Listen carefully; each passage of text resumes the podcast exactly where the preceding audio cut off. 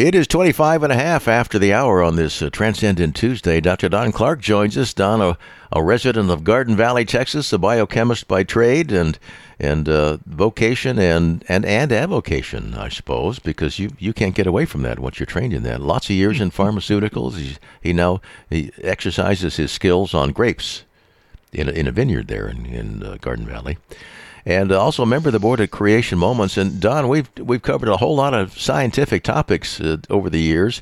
We're kind of getting back to the basics here to, to creation. Um, the topic is predation, pathogens, poisonous plants, and parasites. So, if everything was perfect in the garden at the beginning, why did God invent the tapeworm? yes, well, I mean that that is easy to answer, right? Yeah. I mean, a, a tapeworm? Are you kidding me? It, it wouldn't we wouldn't be able to measure anything if we didn't have the tapeworm. Oh, well, of oh, course, I, yeah, oh, that, yeah. he he nailed it. He did. It's a, it's a cubit. Why didn't they call it a, a cubit worm? Yeah, a cubit worm. That's a good question. Uh, we called it a tapeworm. Yeah. We lost the word cubit. Well, the question question is, if all these things were, were designed at the same time, um, uh, poisonous plants? Did, did did did did Adam and Eve have to be really careful? Aside from avoiding the tree of the knowledge of good and evil, they don't don't eat don't eat that weed down there because you'll die. That, was that was, that, was that a uh, worry? You see, we are post flood, so uh, conditions are different ah. here post flood than they were pre flood and hence uh, a lot of these poisonous plants and animals, take snakes for example, um, you know, they may not have been, uh, and there's good evidence to suggest that they weren't uh, poisonous as uh, we experience them today. Uh, because one of the uh, one of the premises of of not necessarily creation, but uh, perhaps some of the investigation of the antediluvian before the, the, the flood was that our atmospheric pressure was uh, a little over, you know, twice what it is today. And uh, if our atmospheric pressure, for example, was one, like in general it is around the world, except you go up to a high mountain obviously it's lower. But uh, you know, uh, such animals uh, as pterodactyls, for example, wouldn't be able to fly because there's not enough, they don't have enough uh, wingspan for the amount of air uh, in the atmosphere. So the atmosphere had to be higher uh, back then. And uh, one of the things that we kind of suggest from the, the, the pre flood environment is that uh, an increase in atmospheric pressure also, excuse me, also causes uh, a decrease of uh, the poisonous reaction that you get from uh, some of these things. Hmm. And uh, for example, you take, and this wasn't in the article, I, I just remember remember it from studying, you know, creation scientists for a long period of time. But uh, one of the uh, the things, for example, you know, what about snakes, poisonous snakes? Uh, what's the deal, you know, with them? Well, the neurotoxin that is in the poisonous snakes uh, isn't poisonous at the higher atmospheres, and so you, uh, um, if you got bit, for example, by a poisonous snake, you'd feel some numbness and some relief of pain if, for example, you uh, broke your a finger or something or your hand. Uh, then, uh, or even an ankle, let's say, then you would try to go find a poisonous snake, and it would bite you, and you would get relief from. No, you're talking. You're talking so about higher higher were, atmospheric pressure, correct? Yes. Okay. And so instead of dying from the uh, the injection of the neurotoxin by the snake, you would actually get some physical relief from the neurotoxin. So that's you know that's an interesting uh, interesting concept, and uh, you know are were other things uh, kind of like that, like poisonous plants and and things. Now, you know if you take a snake for example, he's got the forked tongue and he he sticks out his tongue and he's what he's doing is he he's measuring the temperature and so he's measuring the temperature around him and uh, if he sees a change in temperature he kind of senses that oh you know there's a you know an animal or something that I can bite. Yeah, snakes, well, snakes don't know, don't see well, right? I mean, that's the reason that gives them a. Right. They rely on the other sense. Yeah. Yeah, so they're relying on this infrared, if you will, sensor that they have in their tongues. And, uh, you know, think about it. If you broke your leg, for example, that area is going to be quite inflamed, thereby a greater heat than, than the rest of your body. And that would be the area that the snake would bite. And mm. so, you know, that would make, uh, would make pretty good sense. But what about some of these uh, other things? I mean, you, you know, the uh, evolutionists say, well, you know, animals evolved. Uh, uh we know from the Bible, for example, that everything was plant eating. Mm-hmm. Uh, all the animals were plant eating, including ourselves. And uh, that changed after the flood. but before that time, all the animals were plant eating. And so, how did we get carnivores from plant eating animals. And uh, the evolutionists would suggest, oh, you know, uh, these the carnivores evolved over time and changed in order to uh, be able to eat, you know, other other animals, and uh, that that's not uh, how it has to happen. I mean, the carnivores, uh, for example, um, you know, didn't have to uh, change their system. All they needed to change was their behavior. And, uh, you know, they weren't, after the flood, of course, the nutritional value of plants and grain and these type of things degraded like, uh, uh you know, most, most things. And so, uh, they needed they needed more protein, and you, they weren't getting the protein from the plants, so it was natural that uh, you know, for example, that they would be scavengers of dead animals, not necessarily killing other animals, um, and they would get you know uh, greater amounts of protein from that. And even God Himself uh, said, you know, after Noah, that now you can eat, you can eat meat, you can eat meat. Now He he uh, classified the meat that they could eat, but it was for the same reason because there wasn't uh, the nutritional value that there was pre-flood in uh, the plants that were uh, going to be rising up from the earth uh, after the flood. So uh, the carnivores didn't have to change, uh, you know, their shape or their intestinal systems or anything else. All they needed to do was change their behavior. Change. I'm reminded. I'm reminded of that cartoon: two two vultures in a tree, just waiting, just waiting, and finally one of them speaks up and says, "The heck with patience! I'm going to kill something." Change in behavior, right? change in behavior yes. Out of need. I mean you know you get hungry and then you start you know altering things and then uh, so so that uh, you know can uh, explain the uh, the predators that that we have today that perhaps we didn't have before the flood and, uh, you know, when God finished his creation on the sixth day, and he said everything was very good, that is perfect, um, and he, he meant for man to live forever on this earth. As, as well as the animals and, and this type of stuff. And so um, things, you know, things changed drastically, obviously, after the fall, uh, because he cursed the ground. And uh, from the sweat of the brow, of course, Adam had to now uh, eat. It was going to take him hard work in order for him to uh, to eat. He couldn't just go around, you know, picking the fruit off the trees, for example, uh, like he did before when he was in in the garden. He had to actually till the ground, and uh, he, God said, you know, let the let the the weeds come up basically because I'm going to make you you have to work hard, and uh, that was a gracious thing on God's part. You know, we often don't think of that as being very gracious. Why do I have to work hard in order in order to eat?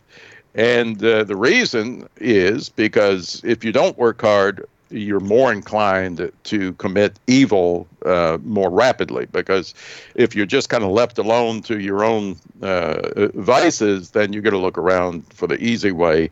And God said, No, I'm not going to give you the easy way. I'm going to have you till till the ground and it's not going to yield the fruit that it once did and it's going to be a hard work and so you're going to be spending most of your time working hard idleness idleness to, is the devil's playground old, there you go yeah, so yeah. that's that's where that kind of came from uh, but uh, you know what about things like viruses Oh my goodness, viruses are causing so much uh, problems today. You know, of course, we just came out of COVID uh, three years ago with COVID 19, and that was a modified virus. Obviously, man uh, made it in a laboratory. I mean, took a natural virus and made it more lethal because the natural virus infected bats and uh, you know there's not a whole lot of cross species in uh, these types of things but uh, we know better and so we uh, uh, attached uh, the spike protein that actually attacks human cells nice thing to do if you're working in a, a bioweapons lab which the wuhan lab is. And so you got you know you have but there's natural viruses obviously that cause disease. We got hepatitis hepatitis b hepatitis c uh, various other types of viruses. So how can these be how are viruses uh, beneficial you know to to us or to the environment.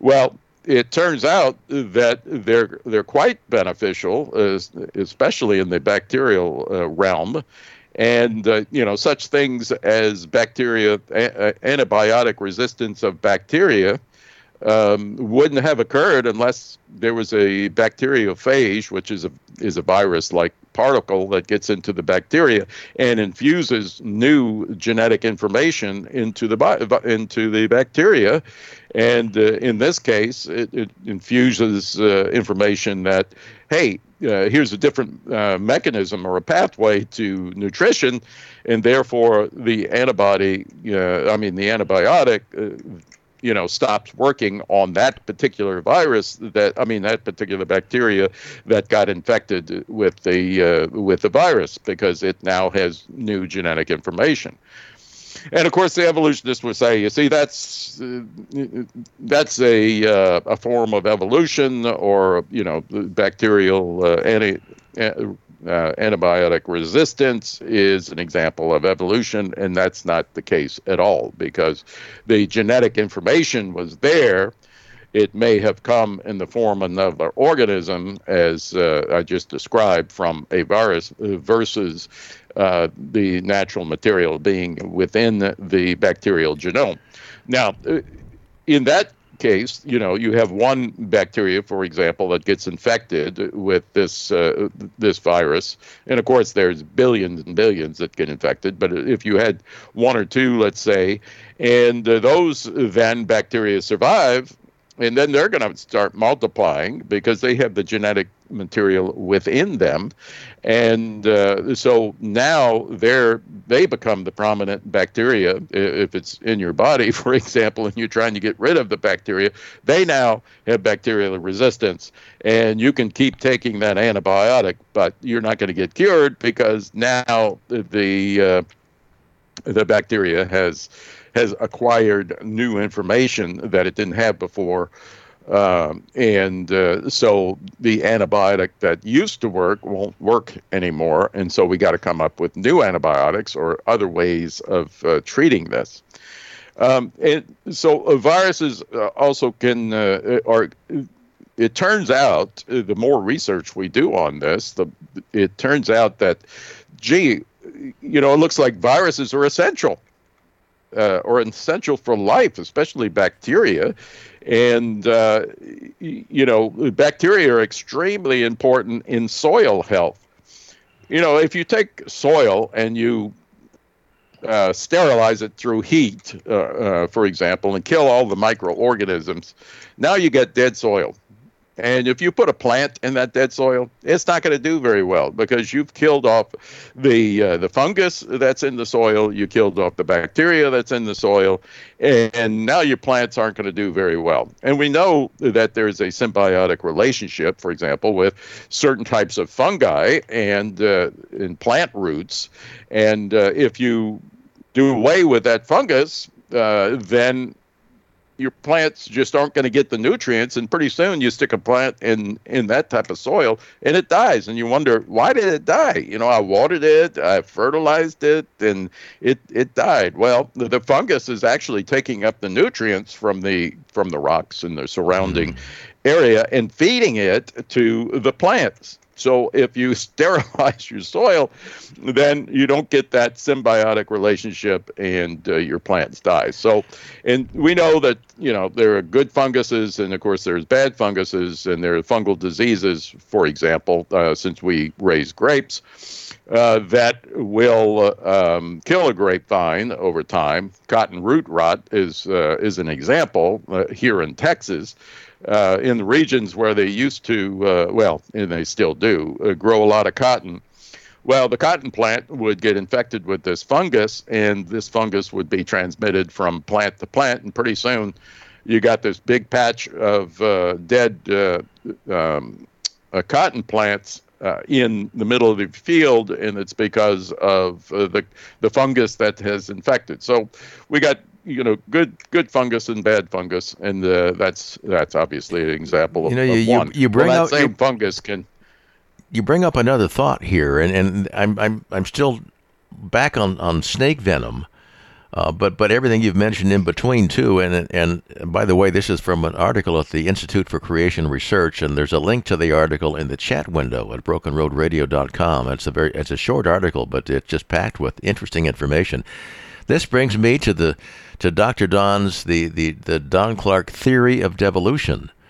Because I'm thinking, you know, you've told us many times that Adam was the perfect man, that that those early earliest generations in creation were, were smarter than we are now. That with each generation, mutations occur in, in, in our genes that actually degrade us slowly over time. So I, I'm thinking that all these these things that we now see as poison now that we have scientists working on this stuff, they discover that in the right dosage, at, at the right concentration, these are helpful things. They're medicines and things that solve solve uh, problems, not cause them. So I, am thinking that maybe they didn't they didn't change at all, but just our, our level of understanding and, and how to use these materials that, that were actually gifts to begin with have now become curses. Well, yes, they have been. they've, uh, yeah, many of them have now become curses. But uh, I'm glad you brought that up because that's uh, that's another uh, area. So take the uh, take the bacterium, the uh, Clostridium botulinum is a bacteria that causes um, both botulinum toxin, for example. It produces botulinum toxin. And it doesn't take much botulinum toxin to kill you. And a matter of fact, there's a, uh, a, a very famous, uh, uh, you know, the people have used it uh, to actually murder people with, without them really knowing what, what is happening. But botulinum toxin, uh, actually, I worked for a pharmaceutical company, and, and we developed Botox. Oh, as a uh, that's a, a shortening of that of botulinum toxins. That's a shortening of the name Botox. Ah, Yes, light goes uh, on. Botox. So you, uh, it. I mean, it was uh, Allergan Pharmaceuticals that I was working with at the time, and uh, Herbert Laboratories, and we used uh, Botox in a, a, number of different uh, conditions. the first one that we came out with was strabismus. So cross-eyed uh, if a person had cross eyes, uh, if you injected small quantities of botulinum toxin into the muscle that was pulling the eye in the wrong direction, the muscle would relax and the person then would have their eyes would be straight. So uh, we first developed it as an ophthalmic uh, uh, drug, and then we found out that hey, you know, if you've got wrinkles, a little bit of Botox, for example, botulinum toxin in uh, your cheek muscles or your forehead or wherever you have uh, little wrinkles, uh, would uh, relax those wrinkles and you'd have nice skin again. It also works in uh, in uh, spasms, muscle spasms. So so torticollis, for example, is a spasm in your neck, and you know you can't move your neck uh, except for one way. And uh, botulinum toxin is useful in, in relaxing that muscle.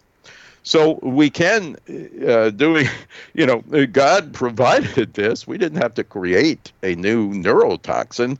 Here it is, uh, kind of handed to us uh, from this bacteria. You're, you're saying that thanks and, thanks uh, to your research years ago, women who want fat lips can now have them. They can have them if they want them you know, uh, and uh, obviously a lot of people uh, do use it for cosmetic, but there are uh, more beneficial medical uh, uh, conditions that I've described for that particular toxin. And uh, this type of research is is going on. And then, you know, kind of back to the viruses. The viruses. one of the useful things that we're finding out about viruses is that they exchange uh, genetic information. So not only does the virus contain its own information, but it can transmit uh, useful information, genetic uh, material because you know a virus infects a cell, uh, the virus breaks down, the uh, genetic material is released, and then the virus goes about the business of uh, using the cell's machinery to rebuild itself, but many, many, many copies. And in the process, they can grab onto some natural uh, uh, genetic material from the host, and then uh, when the virus is released, they've got that material uh, now encapsulated into the virus, and then it infects something else, another another cell, another organism, and now that organism has new genetic information that it wouldn't have otherwise had hadn't the virus uh, been around to transmit it. We're using uh, kind of the concept, uh, unfortunately, uh, uh, not correctly, but we're using the concept for the the new vaccines that are coming out. So uh, the you know the the modified uh, RNA type of vaccines that we've talked about in a negative way on this program many times kind of tries to mimic the effect of uh, viruses by injecting people with uh, a modified messenger RNA uh, that is encapsulated in uh, lipid nanoparticles. And the lipid nanoparticles uh, um, kind of do the same thing as the protein coat on the virus in that it fuses with the cell membrane and then gets the genetic material inside the cell.